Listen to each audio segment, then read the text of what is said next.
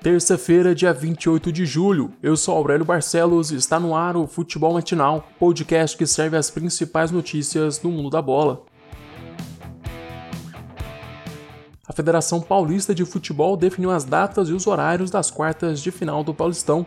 Na quarta-feira, São Paulo e Mirassol se enfrentam no Morumbi às 7 horas da noite. Mais tarde, às 9h30, Palmeiras e Santo André jogam no Allianz Parque. Já na quinta-feira, às 7 da noite, tem Bragantino e Corinthians, duelo que vai ser realizado no Morumbi. E o Santos recebe a Ponte Preta às 9h30 da noite na Vila Belmiro. O Timão ganha dois reforços de peso para o jogo de quinta-feira. O técnico Thiago Nunes agora tem à disposição o centroavante Jô, que foi regularizado na competição e tem também o volante Cantijo, que estava afastado com o coronavírus. O Corinthians também atualizou a situação médica de Bozelli. O argentino foi submetido a uma cirurgia no rosto nesta segunda-feira e vai ter que usar uma máscara para voltar a treinar e jogar pelo Corinthians. O DM do Timão também confirmou que o atleta está fora das quartas de final e de uma possível semifinal caso o Corinthians vença o Bragantino.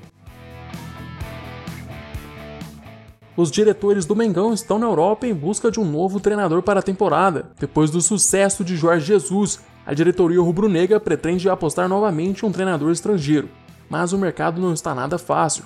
Segundo um canal português, Carlos Carvalhal já teria recusado a proposta de treinar o Flamengo em 2020. O vice-presidente de futebol do clube, Marcos Braz, e o diretor executivo, Bruno Spindle, também conversaram com Dominique Torrente, ex-auxiliar de Pep Guardiola, e com o ex-treinador da seleção espanhola, Fernando Hierro.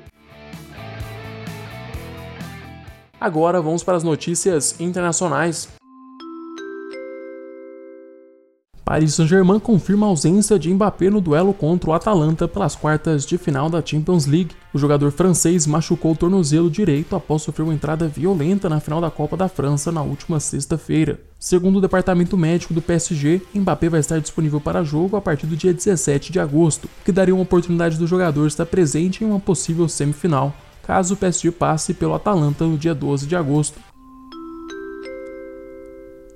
Já negociado com a Juventus, Arthur não se apresenta no Barcelona e pede antecipação da rescisão de contrato. O meia, que está há um mês sem jogar, entende que não vai ser aproveitado pelo clube durante a Liga dos Campeões da Europa e por isso não pretende voltar aos treinos do Barça. A imprensa espanhola comenta o caso como rebeldia e diz que o clube pretende punir o jogador.